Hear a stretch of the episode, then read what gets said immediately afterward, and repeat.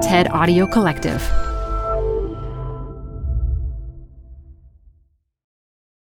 Hi, I'm Debbie Millman.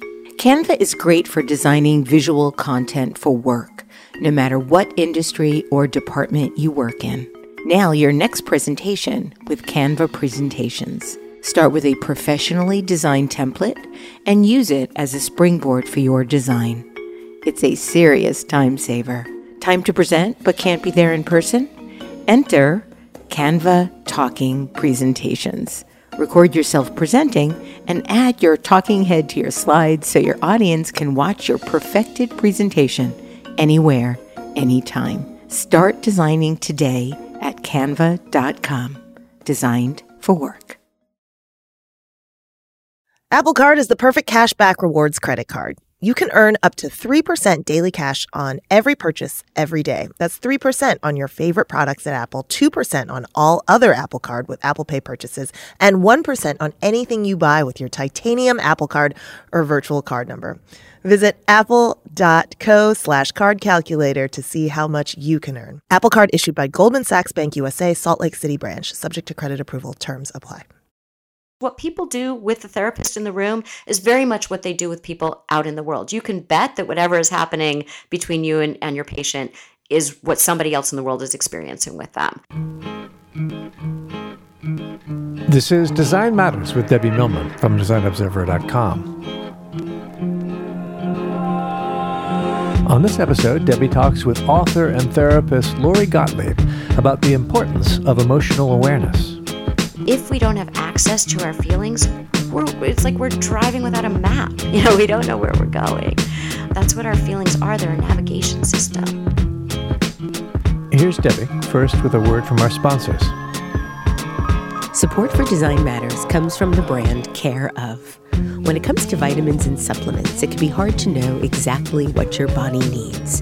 Now, the subscription service Care of can help eliminate some of the mystery and confusion with a personalized online quiz specifically designed to help you understand what your body really needs. It's helped me understand that I need immune support, and it has changed the way I think about self care. Care of is revolutionary in that it delivers daily vitamins and supplements directly to your door in a beautifully designed system customized just for you care of also makes sure that what you're putting into your body comes from the best sources backed by honest guidance and transparency, all available to you on their website. Design Matters is proud to partner with Care of, and for 25% off your first Care of order, please go to takecareof.com and enter the promo code Design Matters. That's 25% off your first Care of order by going to takecareof.com and entering the promotion code Design Matters. I love music. I love listening to music and entertaining with music and singing along with music. And I love music playing all through my house. Even before Sonos asked if I'd be interested in partnering with them, I had a Sonos system in my home. I chose Sonos because the acoustics are breathtaking and the design is world class. Speaking from years of experience, everything about setting up a Sonos system is easy and intuitive. All you need to do is plug in a speaker and open the Sonos app. I can control the sound through my app, through Apple AirPlay 2, or my favorite, with my voice. And the sound? Well, the sound is glorious. Sonos works with experts in acoustics and engineering, then collaborates with Oscar and Grammy winning producers, mixers, and artists to ensure an unprecedented, state of the art listening experience. Sonos also uses a remarkable technology called TruePlay to ensure that Beyonce sounds like Beyonce, and Kendrick sounds like Kendrick, and Radiohead sounds like Radiohead. I am so thrilled Sonos is partnering with me here on Design Matters. If you want to know more about the best sound system in the world, please go to sonos.com to learn more. The audio quality of this recording is not great, but we think the interview is still very much worth listening to. Thanks for your patience. Here's Debbie. Before she became a therapist, Lori Gottlieb worked as a television executive. That's quite a career change, but it makes sense if you care about stories as much as Gottlieb does. She says that stories are essentially one person saying to another, This is who I am. And what is therapy if not an attempt to rework one's own story? Gottlieb never stopped writing. She writes the Atlantic magazine's Dear Therapist advice column, and she's written three books. The latest is a book about being on both sides of the couch, and it's titled Maybe You Should Talk to Someone, a Therapist, Her Therapist, and Our Lives Revealed.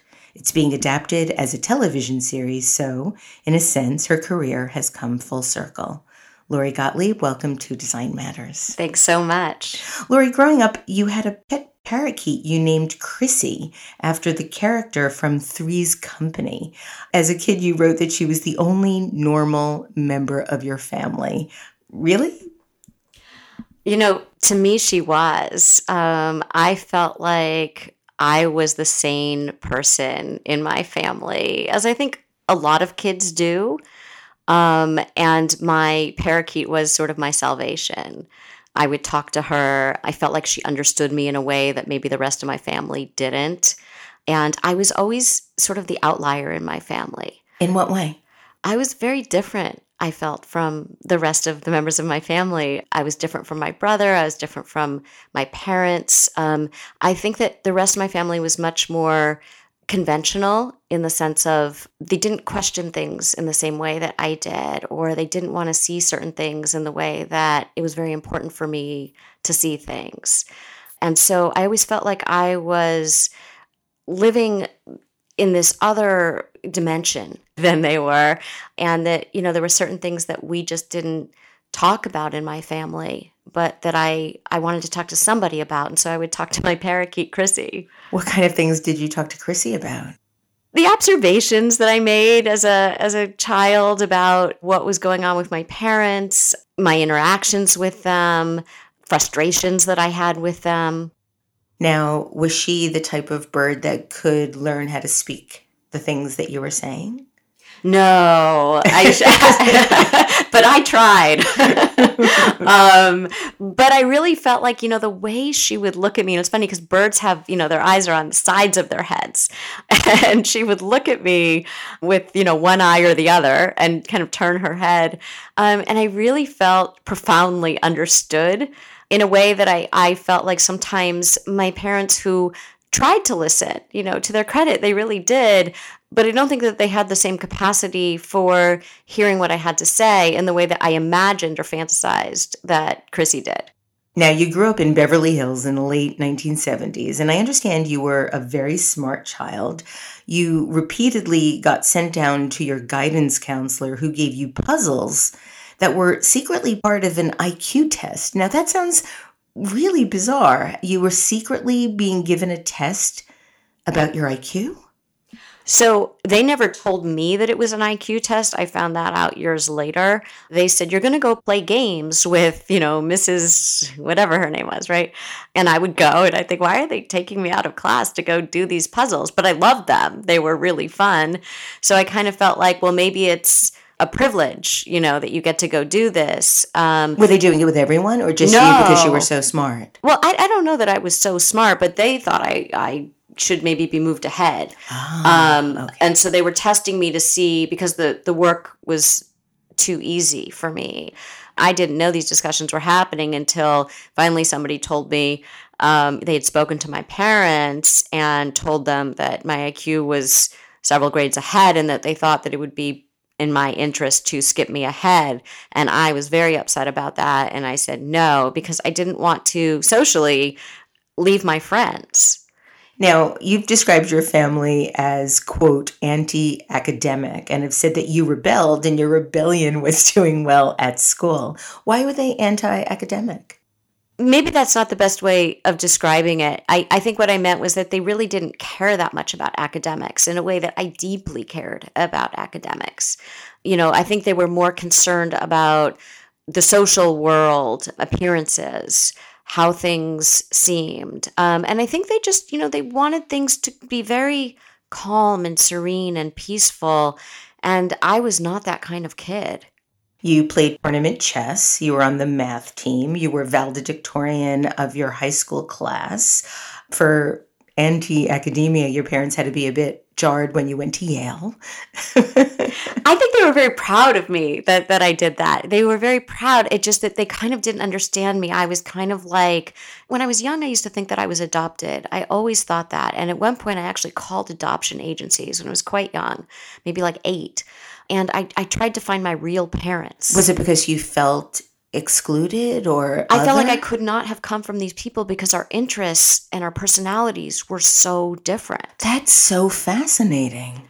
And I and you know I think nobody would take me seriously, which is you know I was not adopted, so I understand why they did not take me seriously. But what did the adoption agencies think when you called? What did they make of a little eight-year-old girl calling in saying, "I'm trying to find my real"? they would say? I'm so, well. They didn't know whether or not I was adopted. They didn't know who was calling, and they would just say, you know, I'm sorry, but we don't have we we even if we had information, we could not release that. You'll have to talk to your parents and have them call us.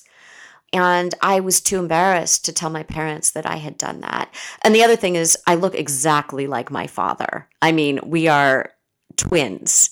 It, it was it was this it, more of a fantasy that I I wish I could find those people with whom I had all these things in common. So the kinship. yeah, At Yale, you studied language and culture, um, and then you got a bachelor's in French literature at Stanford.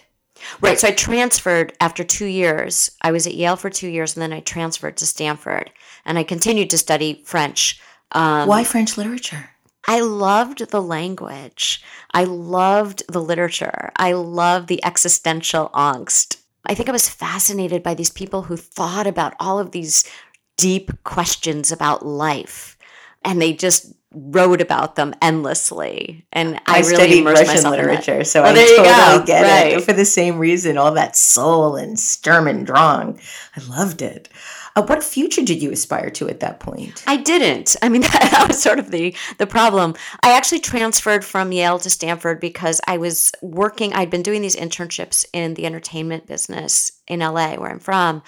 And they said, you know, there's this job working for Paramount in the Bay Area doing motion picture publicity for the college demographic. And I thought that sounds really exciting. I loved movies, I love story.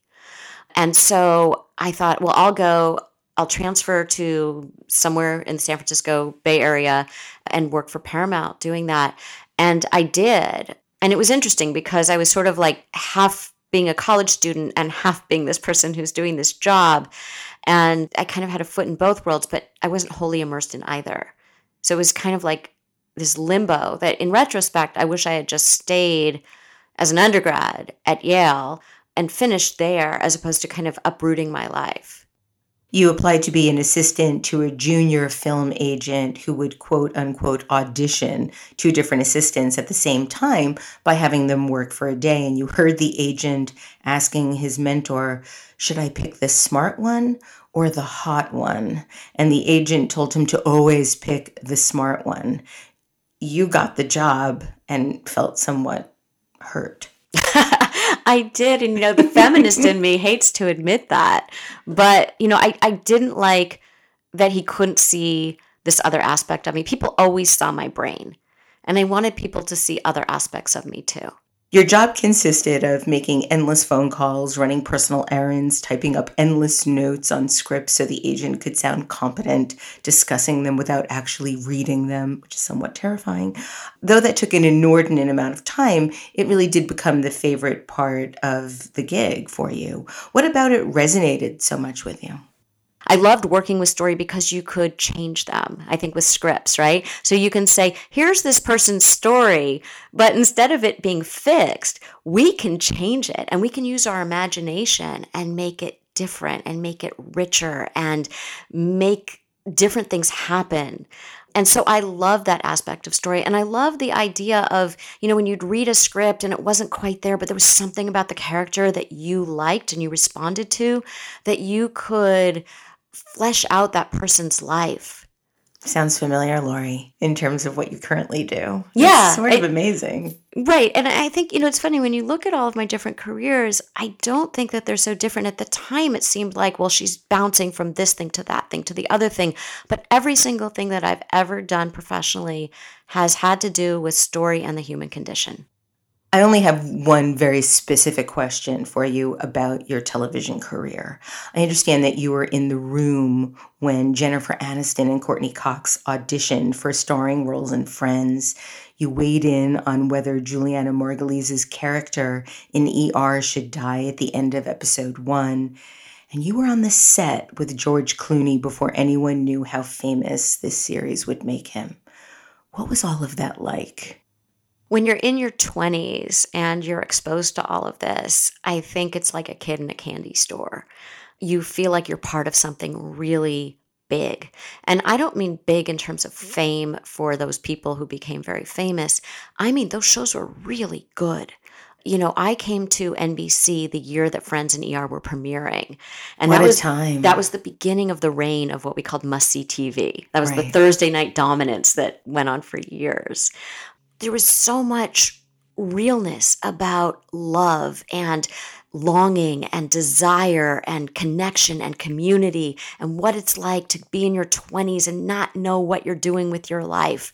And so it was really funny and it was a brilliant show though even though people say oh friends it was it was fluff. It was so much more than fluff. Um, and ER of course that was a game changer. I mean, it really brought you into these human stories and this way where you felt so invested and it made you think about your own life, made you think about the people in your life who you love, your own mortality. Those relationships were, were so involved and complicated the way life is. It was messy, and they weren't afraid to do that. Network TV used to be very safe. And those were some of the first shows, I think ER in particular, where they were willing to kind of let things be messy. Were you able to identify the power or the charisma that Jennifer Aniston or Courteney Cox or George Clooney had at the beginning? Were you able to say, mm, there's something about these people, they're going to be big? Oh, everyone did. I mean, you'd sit in that room and these people would come in and they'd read, and everybody just like they would walk out and everybody just kind of sat there. We just looked at each other like, you know, and I was I was a baby executive. I really just was sitting in the room. I didn't have any power. Um, but everybody knew. You you just felt it. There was this palpable sense of excitement. Ultimately, that work didn't satisfy you. You became so enamored with the stories and the process of how ER was being made that it ended up inspiring you to go to medical school. So, can you talk a little bit about that? Yeah. So uh, we had a consultant on ER who was a, an ER physician, and he was the person who would make sure that we choreographed the trauma bay scenes so that they were authentic. He contributed to storylines. And um, I would hang out in the ER with him. And at a certain point, I would hang out there so much and I would get so invested in, you know, show me that x ray, show me that. And he would show me everything. What does that mean when you see this? And, you know, people's lives would change in the ER in, in an instant. And I just was fascinated by those stories. And I felt like, even though I felt like the stories on ER were just so rich, I felt like the stories that were real life were on a completely different level. And I felt like I want to be immersed in those stories. Like I felt like this is what life is about right here. Like the whole life and death idea and just seeing how people dealt with these surprises that happened. You know, you, you don't go to an ER because, you know, something was expected. Right. Um, and so, you know, but I still thought it was a hobby. And he kept saying, you know, I think you like it here much more than you like your job back at the office. And so I applied, I had to take all the science classes. I applied to medical school. I ended up going back up to Stanford. I mean, that's that's not playtime medical school. That's like serious medical school. Yeah, it, it is. Um, and I think people really questioned, you know, I was I was almost 30 at that point, but I really felt there was something driving me that only in retrospect I could see. I couldn't see it at the time. I couldn't explain it to people. Um, my joke at the time, because people couldn't understand what I was doing, I'd say, well, I'm either very versatile or very confused. Um, I wasn't very versatile. I was really working in the same media, which is story, right? And when I got there, um, it was it was different from what I imagined. In what way? Well, Stanford was a great place to be. If you're going to go to medical school, I would say Stanford had a lot of non-traditional students, meaning they they came from lots of different backgrounds. They weren't necessarily the 21-year-old biochem major. Those were there, but there were like people who had worked in government and people who had worked in public policy and people who had been artists and and so it was a really eclectic group of people. But my fantasy of being like the family doctor who guides people through their lives and gets immersed in in the trajectory of their journeys, um, it wasn't going to be that. Managed care was just beginning, and a lot of my professors were talking about the fact that you have to see thousands of patients in your practice and you see them for these short intervals and the insurance companies are dictating all of these aspects of your practice and I got very disillusioned about what that might be like. So I wasn't disillusioned with medical school, I was disillusioned with what the future of being a doctor might look like. And when I was there, in order to pay for this period of my life where I was taking the science classes to get to medical school, I started writing and I, I became a freelance journalist. That was going to be a temporary gig in order to get me to medical school. But I continued writing when I was in medical school. And I really loved the stories of like immersing myself in other people's stories in that way. So I said, you know what? The way I'm going to work with story is not as a physician. I'm going to work with story as a journalist. So I left to become a journalist. How long were you in medical school? I withdrew after two years. And what do you feel like it gave you? Oh, so much. I'm really glad I went. I think something about that that really helps me as a therapist, which was there was this class at Stanford called Doctor Patient. And it was a new thing at the time. Now I think most medical schools have it, where you go into a room and it's not just about can you get the diagnosis right, but how are you interacting with this person? And how do you get the information that you need to make a good diagnosis? Because you can't just ask them these questions. You have to ask in a certain way. We don't know as patients how to how to say like this thing is is what's going on with my body, right? Um, so we have to ask certain kinds of questions in order to get that the right information, or we could miss things. We could miss things that, that determine whether or not we're we're missing something really big. And so there were these. We'd have this like little laminated card that had the questions that we needed to ask. And so many medical students would come in and they literally verbatim say to them like are you having sex with men women or both? That was on the card. And it wasn't like you're not supposed to ask it that way. That's just some information you're supposed to get. Um, um, but some people literally would ask that. And because i was older and i had worked i'd been out in the world i had a better sense i think of you know how do you connect with somebody so I think what it taught me was more about how to connect with people. Um, as a journalist, it taught me a lot about how to get information that you need when you're talking to people. And then I think when I was a journalist, of course, that informed my later work as a therapist. What was the inspiration to then take this new path into becoming a therapist? So I was very happy as a journalist, and I'm still a journalist. So I Yes. never left that. I never intended to leave that. I had been working as a journalist for about 10 years when I had a baby. And like many new mothers, I felt very isolated in terms of adult interaction. I was thrilled with my child and also sometimes bored out of my mind. And so I felt like, you know, if I wasn't working freelance as a journalist, which is what I was doing, if I could get out and interact with people, and I thought back to medical school and those interactions that that I would have. So I called up the dean at Stanford, at the medical school, and I had become very close with her. I used to do her mother daughter book groups, and um, and I said maybe I should come back and do psychiatry and she she kind of laughed at me.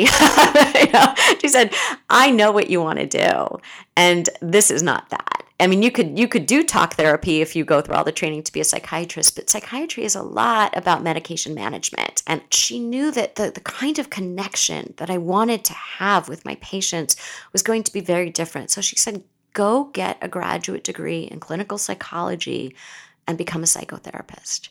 And it was the best advice that anybody could ever have given me. In fact, it was one of those moments people talk about aha moments a lot, and you don't, you know, they're kind of uh, to me a fiction, but that was one of them. It was like, oh, all, it was like the last piece of the puzzle that I could never find that was missing somewhere in some drawer. Someone just took it out and said, oh, here's that piece. Let's plug it into the puzzle. And all of a sudden, my everything professionally came together. So you went to Pepperdine University where you got your graduate degree in clinical psychology. So you now have two careers. One is a writer and you've written for all the major players, the New York Times, the Atlantic, New York Magazine, you have several books and one as a psychotherapist in private practice, helping people with depression, anxiety, parenting, grief. How would you describe your approach to being a therapist? First of all, I think that the a lot of people look at it like I have two different careers. I don't think that at all. So when I'm working as a therapist, I almost feel like I'm working as a writer, meaning I feel like I'm an editor sitting in that chair. That people come in with a story. Here's what happened. And they're very sure that they're telling me a very objective view of the story. And we, we're all subjective. There's no such thing as objectivity in that way. And so I'm helping them to edit their story because usually they come in with a faulty narrative, almost like a first draft. And you know, a first draft, as Anne Lamott would say, shitty first drafts, right? Um, there's something that doesn't work in that draft. They have some kind of like abiding theme, like I'm unlovable or nothing will ever work out for me. Or in the case of somebody I write about in my book, his, his story is I'm better than everybody else and you know those stories need editing. So i feel like you know who is the protagonist in this story? Is the protagonist moving forward or is the protagonist going in circles? Who are the heroes and who are the villains and do we need to revisit that? What is not working? What's the arc of this story? Where is the story going? What inspired you to write your latest book? Maybe you should talk to someone a therapist her therapist and our lives revealed well, it was not the book that I was supposed to be writing, which you outline in great detail, quite quite bittersweetly in in the book. Right, right. And I think, you know, I really wanted to be honest about that because it was a real struggle in my life and I think a lot of people would say, "Oh, first world problems." And yet, I think that a lot of what appear to people to be insignificant problems are really indicative of a deeper issue, as it was for me you know, I had written this cover story for The Atlantic called How to Land Your Kid in Therapy. And the subtitle was Why Our Obsession with Our Kids' Happiness Might Be Dooming Them to Unhappy Adulthoods.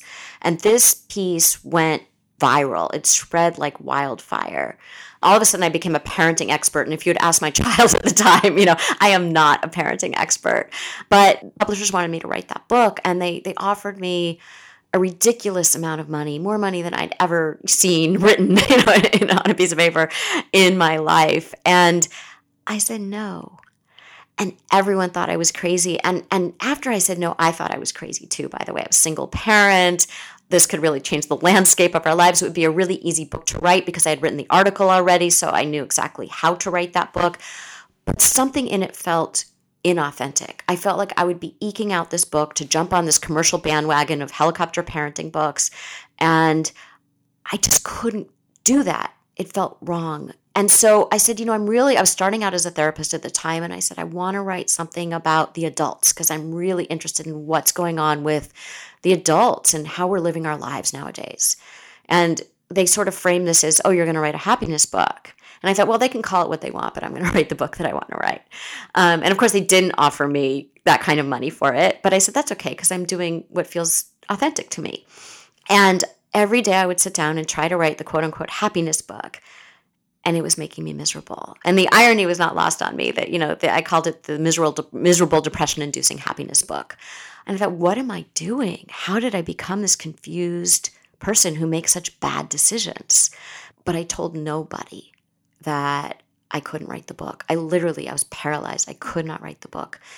I had met my boyfriend right around this time. I distracted myself with this exciting new relationship that I was in. I didn't tell him that I couldn't write the book. I literally told nobody. I, I, I, say in, in my book now that I was like the, the closet gambler who would get dressed every morning and say that I was going to work, kiss the family goodbye, and then go to the casino instead of the office. My casino was Facebook, or it was writing these fabulously witty emails to my boyfriend all day. And he'd be like, wow, you have time to write all these emails to me and write your book. And I could not admit to anybody that I wasn't writing this book. Right. So then your boyfriend breaks up with you. Yeah. No book, no boyfriend, and you spiraled into some really, really intense grief. Yeah, I mean, the whole house of cards fell down. Um, and I mean that both with the relationship and the book. And then, you know, this other thing that I write about in the book, my health situation, I, I suddenly had to face everything that I didn't want to face before. Um, and the boyfriend thing, I really felt like at the time that it was this utter surprise. Um, you know, we were we were planning to get married and and just like the day before the week before he had said to me you know um, i just checked to make sure that when we get married we can put your son on my health insurance. Um, you know do i need to adopt him or can he be my stepson and can i still put him on? And you know so we were we were we were getting married. And um and all of a sudden he tells me that um, he's decided he can't live with a kid under his roof for the next 10 years. And that was my the kid was my 8 year old who had not been hiding in a closet the entire time that we were dating. So my version of this story his kids by the way were about to go to college and and he was tasting the empty nest. And unbeknownst to me he had been grappling with this question privately about wow like now that we're really going to get married how do i feel about this? Because i had been planning on the empty nest. And so my version of the story was well clearly he's missing some marbles. Who would do that to somebody? How do you you know how do you not think about this from day one when i had a six year old when we started dating? And you know my friends backed me up. And I, I, talk in the book a little bit about the difference between idiot compassion and wise compassion. Can and, you can you let our listeners know what that is? Because that was actually going to be one of my questions for you. Yeah so idiot compassion is we think we're supporting our friends. It makes them feel better in the moment. We back them up. Um, yeah, you dodged a bullet. Yeah, you know, clearly he's a sociopath. Um, you know, all of those things. But it doesn't help the person because it doesn't help them to see what their own role might be in the situation. Um, wise compassion is what a therapist does. We hold up a mirror to people and help them see their reflection so that they can see themselves in a way that they might not have been aware of. It's like, here, we want you to look at this and don't be afraid to look at this. This is the thing that you look away every time you see this, but I want you to look at it and I'll be here and I will I will stay with you very compassionately while you look at this. It's like I like to say that we deliver compassionate truth bombs in the therapy room.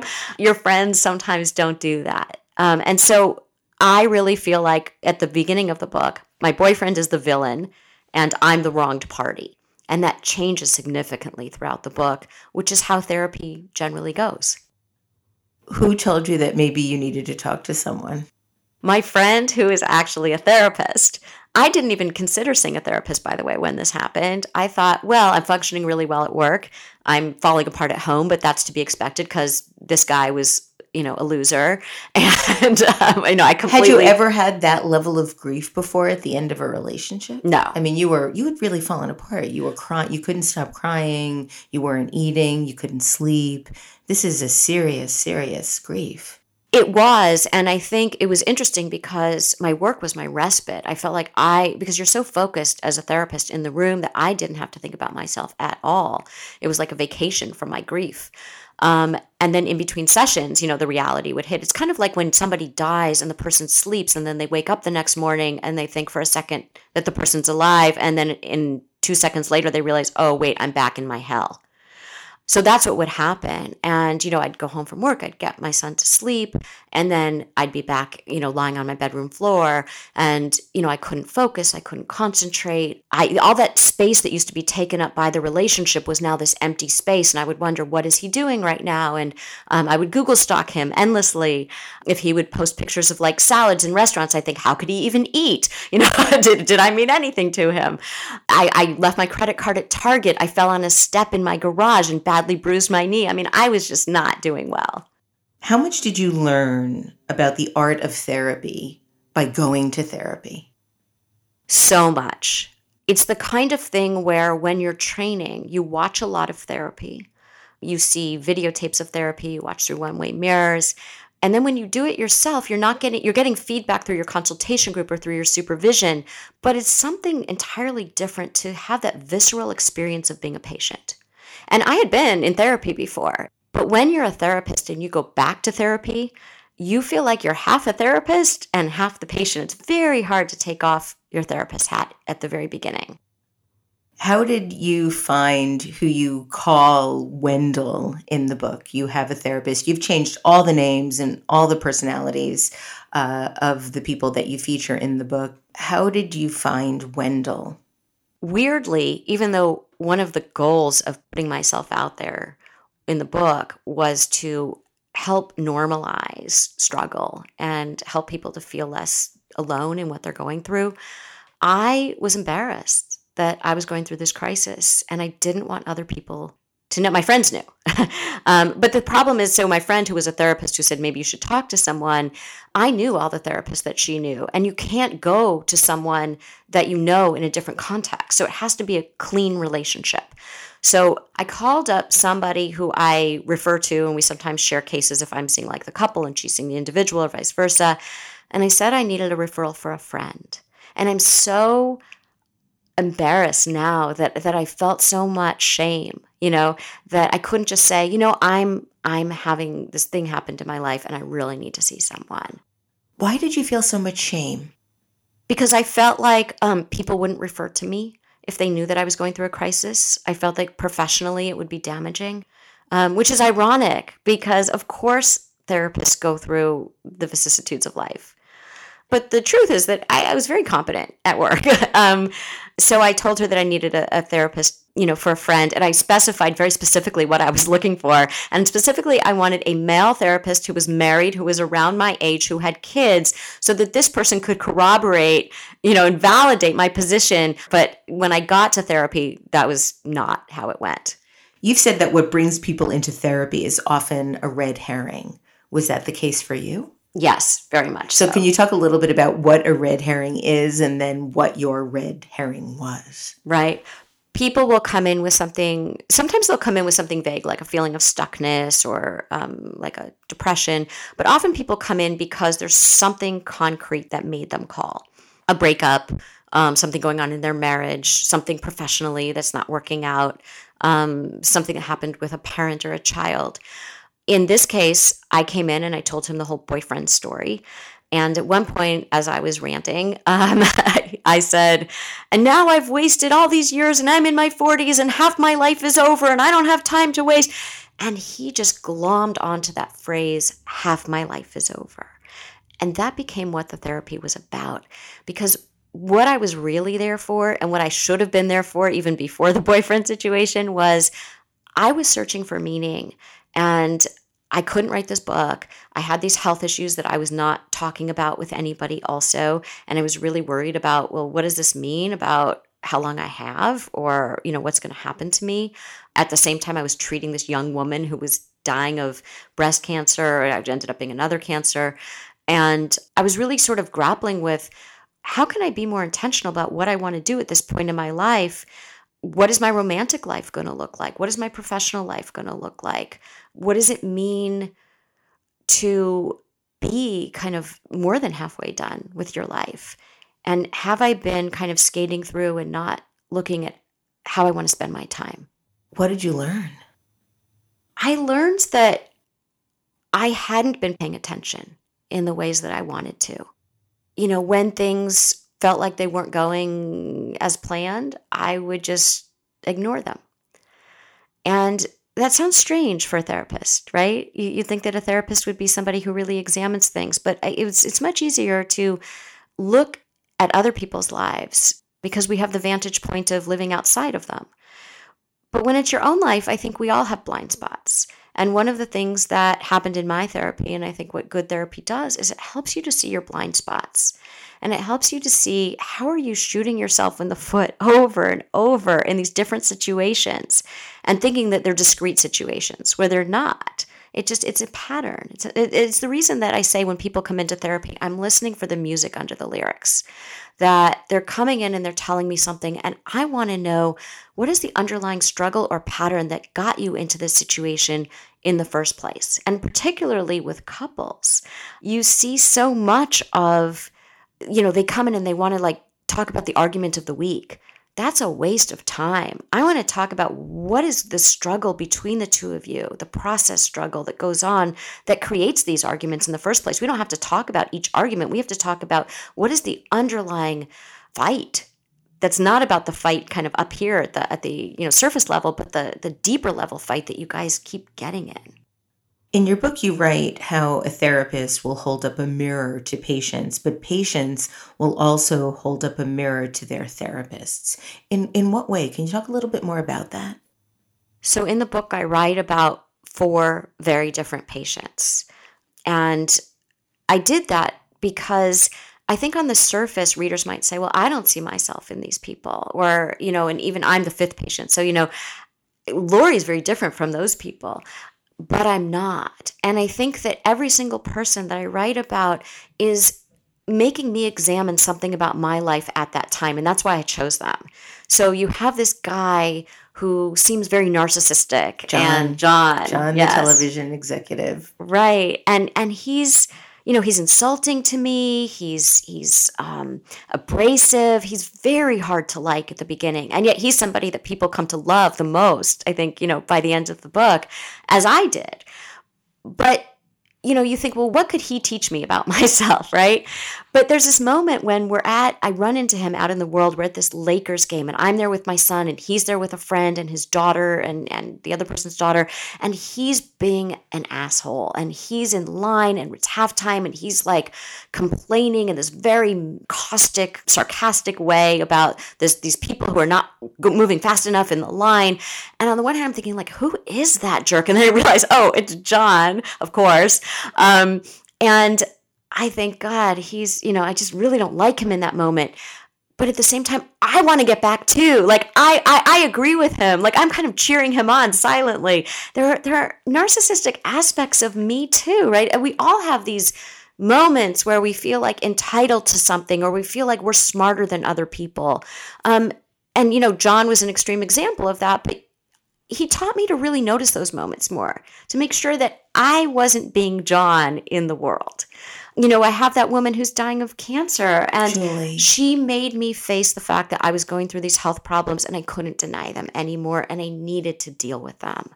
There's this woman, Charlotte, in the book who she's in her 20s and she keeps hooking up with the wrong guys and she can't understand why she can't find somebody who wants a relationship and then she starts hooking up with somebody in the waiting room the dude the dude because we we don't know his name because I can't talk to my colleague about this person and you know she says well at least he's in therapy. She thinks it's a step up and it's it's not. And so you know she helps me to see my own patterns that went on with boyfriend. Different issues and different patterns but she helped me to say like you can't not look at the fact that you avoided the fact that he didn't like kids there were signs and you just looked the other way and you didn't want to see that. Neither of you did, right? So I was doing something in my relationship too. And then there's that older woman, Rita, who's about to turn 70. And her whole thing is, you know, her adult children are estranged from her. She made significant mistakes as a parent. She wants their forgiveness. Um, you know, she's not going to get their forgiveness completely isolated. Um, and she says, if things don't get better in a year, I don't want to live anymore. And you have, you know, this this juxtaposition of Charlotte, who has this vast landscape of, of life ahead of her. She's in her 20s and she can make different choices. And then Rita, who's already made these choices that she can't change, and I'm right in the middle of that. And so they both hold up the mirror to me from the, the vantage point of the past and the vantage point of the future. You write about how most people are what therapists call unreliable narrators. What is an unreliable narrator? I mean that we all have a lens through which we view our situations. And it's hard for us to take into account other people's perspectives on the same situation. So often when people come in and they say, Tell me what to do, they want advice. There are many reasons why I won't give advice. One of them is that I don't have the full story. I know that you're telling me something and I have limited information. If we got the other people that you're talking about in this room to tell me their perspectives, I might have much better advice for you. But I will probably give you bad advice because I only have one person's perspective on this. It's it's a little bit like with my dear therapist column. I get a letter and I know that I'm only getting that person's perspective, but unlike the therapy room, I can't ask follow-up questions. You write an interesting paradox of the therapy process is this. In order to do their job, therapists must try to see patients as they really are, which means noticing their vulnerabilities and entrenched patterns and struggles. Patients, of course, want to be helped, but they also want to be liked and admired. In other words, they want to hide their vulnerabilities and entrenched patterns and struggles. So, how do you, as the therapist, deal with these dualities? You feel very vulnerable when you come in. I mean, you're going to come in and you're going to talk about all these things that you don't generally share with other people. And you want to feel like that person likes you. I had the same experience as a patient. When I went to see Wendell, I very much wanted him to like me. I'd see this other woman when I would leave. Sometimes she would come early for her appointments. I'd see her in the waiting room. And I think, I wonder if he likes her more than me because I was such a downer today. you know, um, does he dread my sessions? It's human. And I, we know that when people come in that we're going to, it's going to take a while to get to know them. And I don't mean a while like years. I mean, it's going to take a little bit before they kind of, let me see the truth of who they are without feeling like they they're gunning for me to feel a certain way about them. I learned a lot reading your book. For example, I learned that high functioning is therapist code for a good patient, the kind most therapists enjoy working with. I'm assuming that the four patients that you write about in your book are high functioning. Would that be correct? Or maybe mm. not John so much. He seemed very resistant at first. Yeah. I don't know. I wouldn't call John high functioning. He was very high functioning professionally, but emotionally not so much. He was really struggling emotionally. That is, that brings me to a, to a really interesting point. You you talk about how John was high functioning in his career as as a producer, writer, etc. in television. Very, very high profile job. We never find out who John really is or the television shows he's so famous for, but clearly he's at the top of his game in his career yet his personal life is falling apart. How often do you see that type of delta between who someone presents in the outside world and who they really are internally? So often. My very first client, she walks in and she starts telling me, you know, how depressed she is. And she's extremely depressed. She's like 30 and very depressed. Um, she looks like disheveled, like she hasn't maybe showered. And, you know, she's really seems like she's not functioning at all. At some point during that session, I find out that she is a very successful person in her field. And I'm trying to put together the person in front of me and the person she's describing herself to be. And because I'm a complete newbie, um, I think, I wonder if she's psychotic.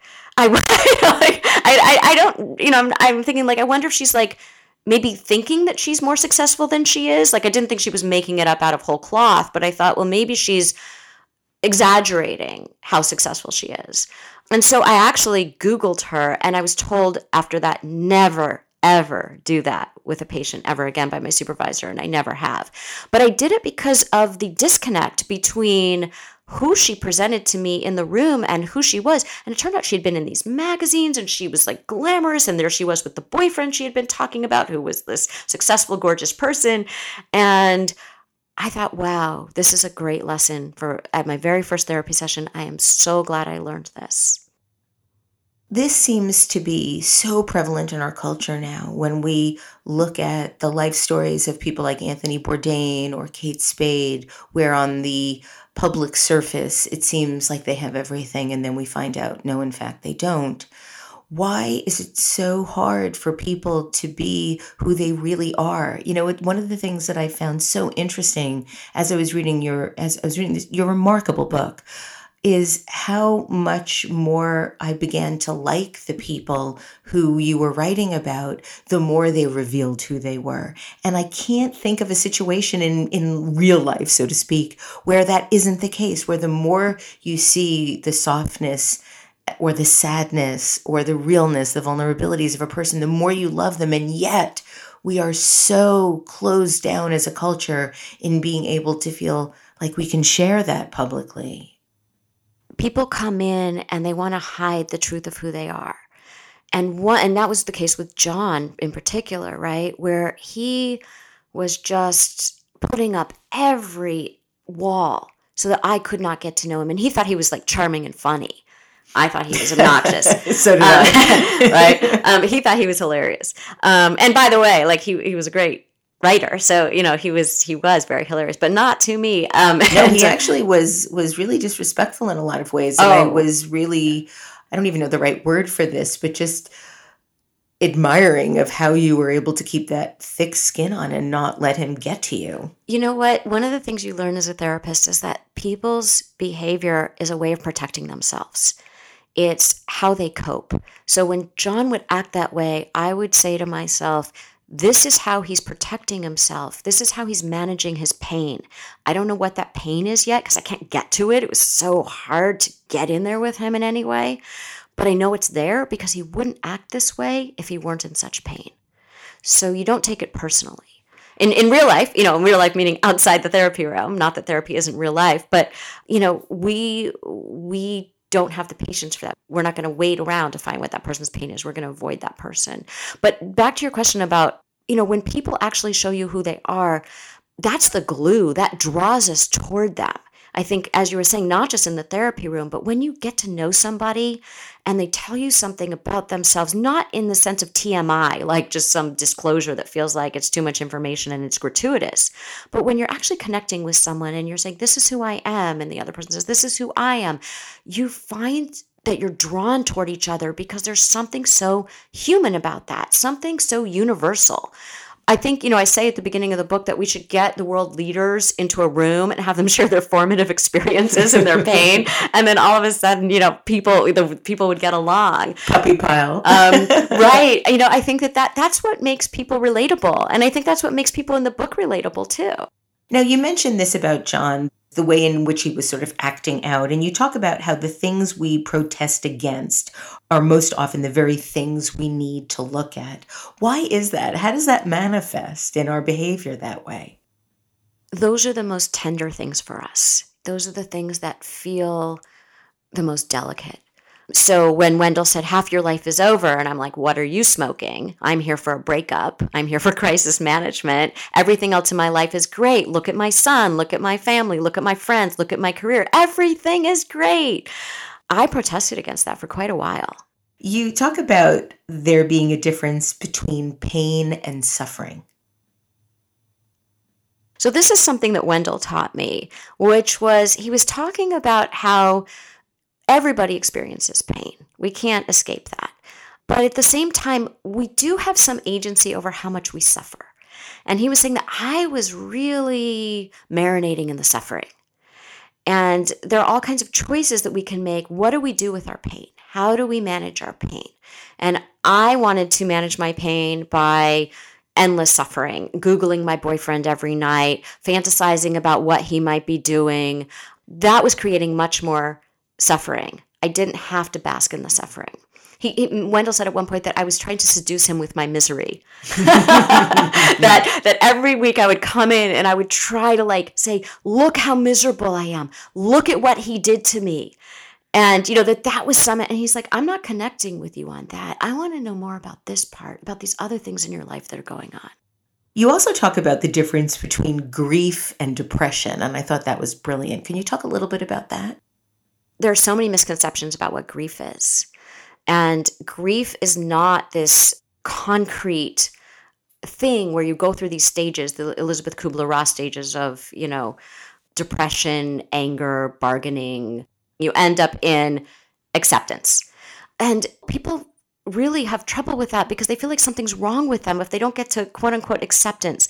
There's this other model that I think is so much more helpful, which is about how do you integrate the loss into your life? So that you're not feeling like, well, I have to not feel my grief anymore. So many times people come into therapy and they'll say, Help me not to feel, help me not to feel this grief anymore. And what I want to say to them is, you're going to feel some grief. You, this loss is part of your life experience, but there are also other things. There are ways that it can be less painful, but it will be very painful at times, but it doesn't have to feel so sharp all the time. Why, as humans, do we do almost everything we can to avoid having to confront that pain or really feel that pain? Well, because it hurts. you know, and I, I, I think that our feelings are like a compass. They tell us what we want. So when people say, Oh, I don't want to feel this anger, that's good that you're feeling that anger. What is it telling you? Um, something isn't working in your life. Let's find out what it is. If you're feeling sad, what is that sadness about? If you're feeling anxiety, what is it about? That's giving you information. Our feelings are information. We should pay attention to them. If you try to um, suppress your feelings, they actually get bigger. And that's what people don't realize. So people usually end up in therapy once that feeling has said, I must be heard. And that's when they end up there. But they struggled unnecessarily for all of that time. You say that people want to be understood and to understand, but for most of us, our biggest problem is that we don't know what our problem is. We keep stepping in the same puddle. And, and you ask, why do I do the very thing that will guarantee my own unhappiness over and over again? And that's something that I've contended with quite a lot through my life. And have now begun to understand it's this need to sort of correct the past, this repetitive nature to try to get an outcome to come out differently. Where does that come from? Why do so many people do that over and over again? It has to do with this fight that's going on inside that we don't even realize is happening and it's a fight it's a historical fight it's a fight with s- someone where it didn't work out before it could be your parents you know it, it's whatever happened before. And so people, it usually comes out in relationships. So in Charlotte's case in the book, I talk about it's repetition compulsion. She keeps choosing these guys who one minute they're like really into her and another minute they're kind of like not very reliable and the next minute they're really into her and the next minute they're not really reliable that was how she grew up her parents were either very present or very absent and they would toggle between those two extremes with her and she would choose men who would do exactly that. And you think, well, why would someone do that? Wouldn't they want something much more stable and consistent, given that they didn't get that when they were growing up? But she doesn't know what to do with consistency. It's like a moth to flame because what happens is you do that because you want to win this time, right? So you lost so badly before. And so this time you say, well, I'm going to get this person to love me in the way that I wasn't loved before. And of course, it never works out that way because you have to choose a different kind of person, and that person will love you in a way that you weren't loved before. You write how therapists use three sources of information when working with patients what the patients say, what they do, and how you, the therapist, feels while we're sitting with them. Talk about that last part. I find that almost like a peek under the hood especially in in thinking about my own therapeutic experience like i never really thought about how my therapist is feeling while i'm talking. I mean i want her to like me and i've i've spent you know really long long long time with her and and hoping that she finds me interesting but i didn't really think about that until i read your book like hmm wonder if she's bored out of her mind listening to these problems year after year after year. Yeah so when we get bored, it's generally because we can't get to know you. Okay. A lot of people think when we look at the clock, we're bored. We're looking at the clock because we're gauging the rhythm of the session. If you're talking about something very intense and we have 10 minutes left, I want to put you back together before you have to go out in the world. So that's why I'm looking at the clock, not because I'm bored by what you're saying. Um, but I do talk about a patient who bores me in the book. And that very much was about how I felt in the session, which was she would come in every week. She would complain about this person and that person and all the people who are rejecting her. And she would tell me that I was not helping her, and yet she didn't want to go see a different therapist. Um, so it was this double bind that I was put in. And I wondered, do other people feel this way with her? Because what people do with the therapist in the room is very much what they do with people out in the world. You can bet that whatever is happening between you and, and your patient is what somebody else in the world is experiencing with them.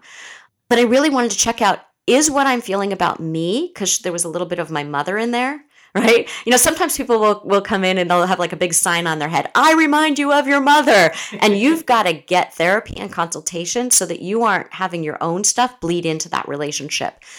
But I wasn't in this case.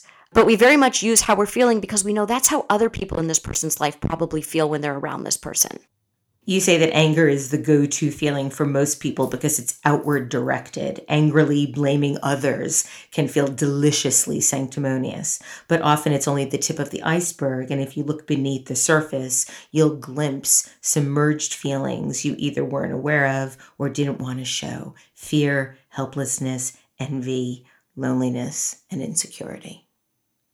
I, I think that's just absolutely beautiful. And I think back to my own experiences of those feelings and wonder how much I was just sublimating in an effort to avoid what was really happening. Yeah, it's so much easier to get angry with other people than to look at what might be going on inside of us. It was so much easier for me to say, look at what my boyfriend did, than to say, oh, I was dealing with these questions that I didn't want to face. When I start to get angry, what I end up doing is crying because I think it's actually a lot of sadness masking as anger.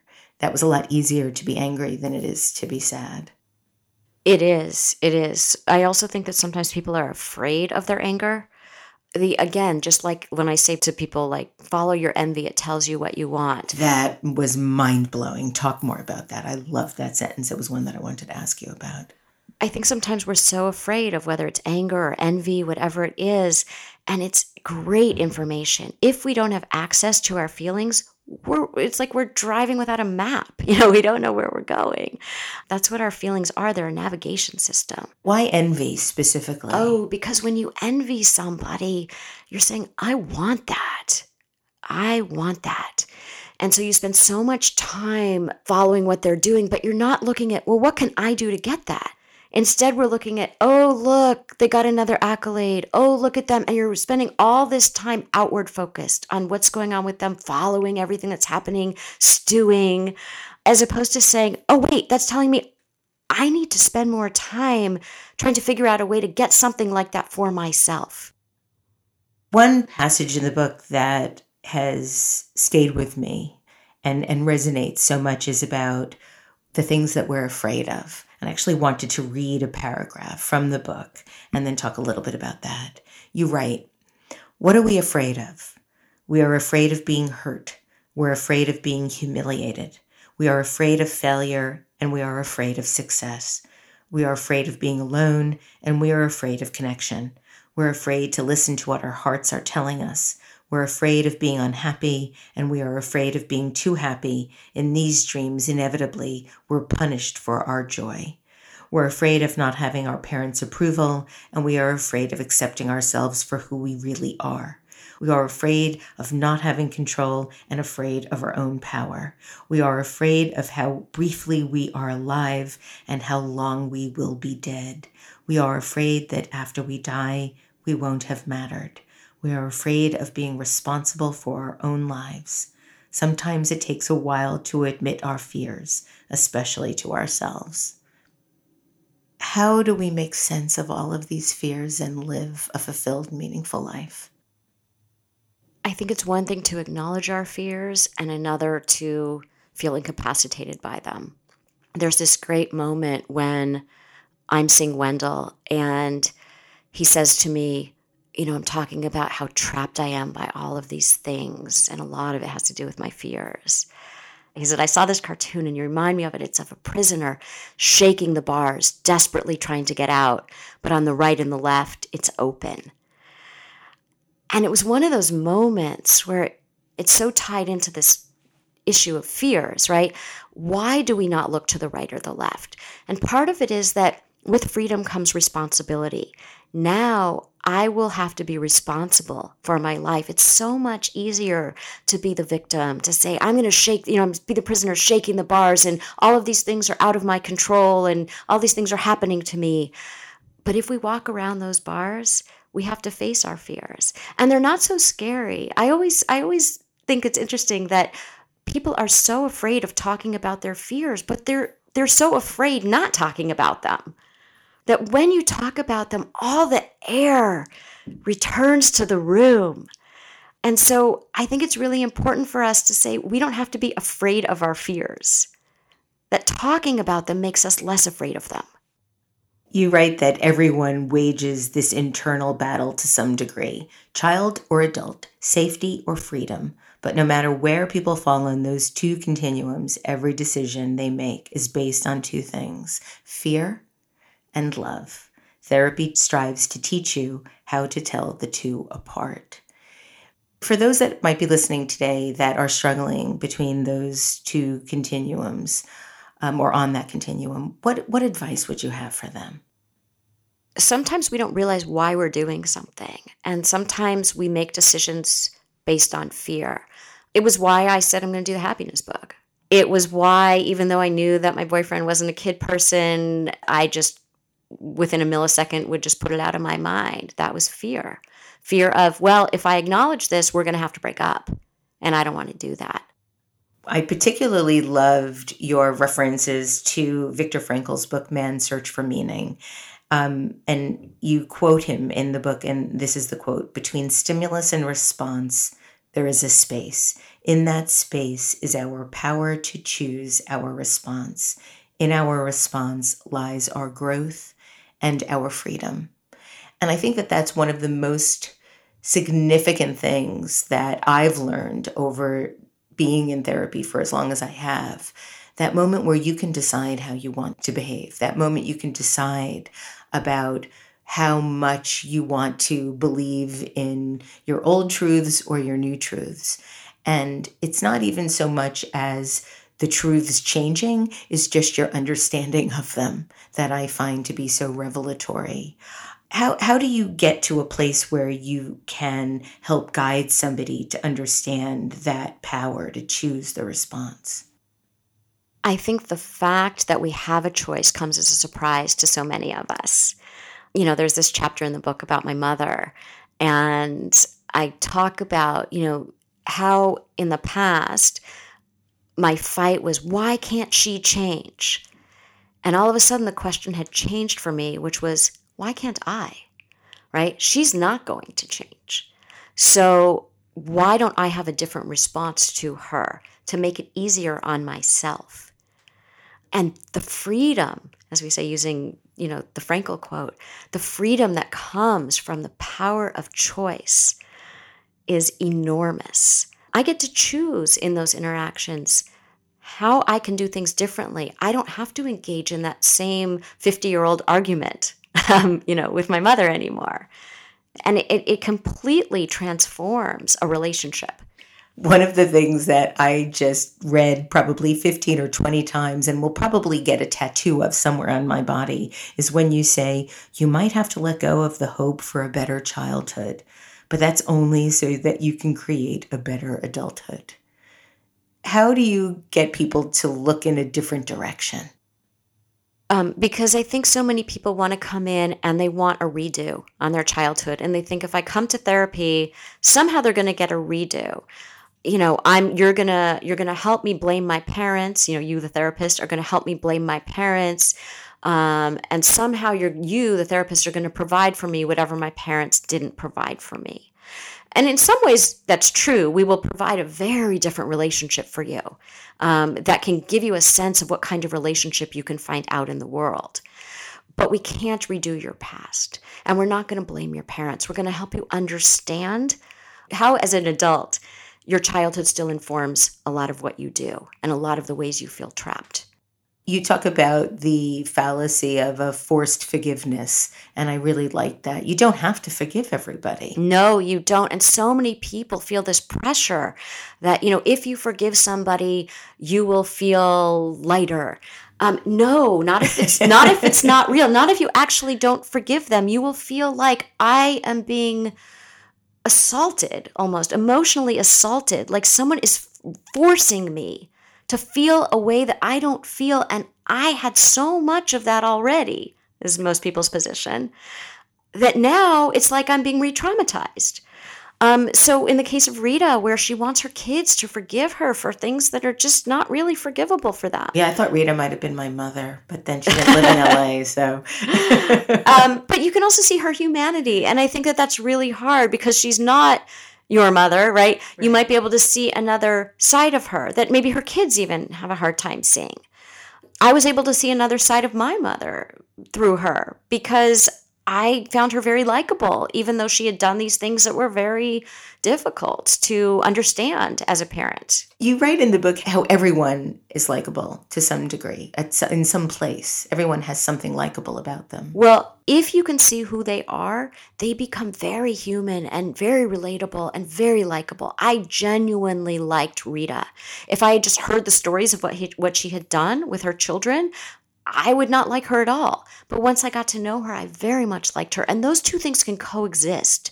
The people who are harder to like are the people who like Becca, who I write about in the book, she's called Becca. I couldn't get to know her. So she was very unlikable. But I'll bet if she had let me in, I would have found lots of things to like about her. So I didn't, it wasn't that I didn't like her, it was that I didn't know if I liked her because I really didn't know who she was. She wouldn't let me see her. The last thing I want to ask you about is the uh, upcoming television show based on your book. I'm so hoping that whatever the show ends up being, that it helps people see that we all go through these things, that we all have these inner narratives, or so many of us. I don't want to say all. There are a few lucky ones out there that don't, but so many of us have these narratives. So many of us experience self loathing and fear and meaninglessness. Talk about how the television show is coming along and, and how you're going to be presenting some of these issues one of the things I love about television and I loved when I worked in television is the reach that it has. I'm glad people are reading this book and, and there's the reach of that. But I think I mean, it's been on the bestseller list now for months. For eight weeks, yeah. It's amazing. Congratulations. Thank you. Thank you. But I think that there's something about watching something visually too where you see yourself in those characters. One show that I love right now is This Is Us. I don't know if you've seen it. Yes. And I love the complexity and the messiness of of their lives and I think it's done in such a beautiful way. What we want to do is we want to do a show about a person and you meet her and and her patients and her life and her family and all of those things and she just happens to be a therapist so it's not a show about therapy, even though her workplace is a is is a therapy office. But you see so much more. Well, you see the inner workings of the patient therapist. Yes. Oh yeah, that's absolutely. I, I'm so hopeful that this can begin to change the public view of what therapy can do. Talk therapy takes a long time. And we live in an age of what I call a 140 character culture where we expect instant gratification, instant solutions. And I'm really hoping that people can see the, the beauty and the artistry and the necessity of, of having therapy in your life you remind me of um, there's a chapter in the book where I talk about a supervisor said um, that we were moving so fast and not paying attention to what was going on. And she said, You know, the speed of light is outdated. Now everybody moves at the speed of want. Yes. And I think the same is true with our emotional lives that people want a quick fix. They want, um, somebody said to me once, he called up for a consultation and he said, I need to decide by Valentine's Day, it was around Christmas time, I need to decide by Valentine's Day whether I'm going to marry my girlfriend. Can you guarantee that I'll have an answer by then? I know nothing about this person at that moment. I, I don't know his history. I don't know their relationship. I don't know anything about him. And I said, you know, we will work as quickly as possible, but I don't know that you're going to have, I want you to make a good decision. And I don't know how long that's going to take until I meet you and know something about you. And he made an appointment and then he canceled it before he came in and said, oh, I found a life coach who could guarantee me four sessions. Wow. And, and, and that might sound like an extreme example, but I think so often that people don't realize that time is a gift. That when you take the time to really understand something, often the rewards will be so much greater than if you went with the immediate gratification route. Lori Gottlieb, thank you for writing such an important, such a meaningful, such an honest book about what humans can be in the world. Well, thank you for the conversation. I love your podcast. Thank you, Lori. Lori Gottlieb's latest book is titled Maybe You Should Talk to Someone, a Therapist, Her Therapist, and Our Lives Revealed. It is a magnificent book that made me cry. You can find out more about Lori and her books and her writing on her website, lorigottlieb.com. This is the 15th year I've been doing Design Matters, and I'd like to thank you for listening. And remember, we can talk about making a difference, we can make a difference, or we can do both. I'm Debbie Millman, and I look forward to talking with you again soon. For more information about Design Matters or to subscribe to our newsletter, go to debbiemillman.com. If you love this podcast, please consider contributing to our DRIP Kickstarter community. Members get early access to the podcast, transcripts of every interview, invitations to live interviews, Q&A sessions with guests, and a brand new annual magazine. You can learn more about this at d.rip slash Debbie slash Millman. That's d.rip slash Debbie dash Millman. If you subscribe to this podcast through Apple Podcasts, please write a review or just link to the podcast on social media. Design Matters is produced by Curtis Fox Productions. The show is published exclusively by DesignObserver.com and recorded at the School of Visual Arts Masters in Branding program in New York City. The editor in chief of Design Matters Media is Zachary Pettit, and the art director is Emily Weiland.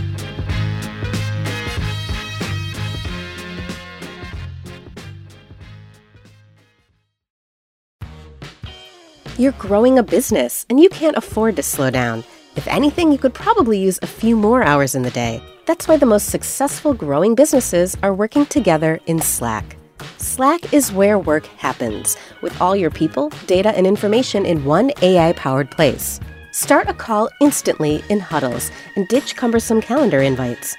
Or build an automation with Workflow Builder to take routine tasks off your plate, no coding required. Grow your business in Slack. Visit slack.com to get started.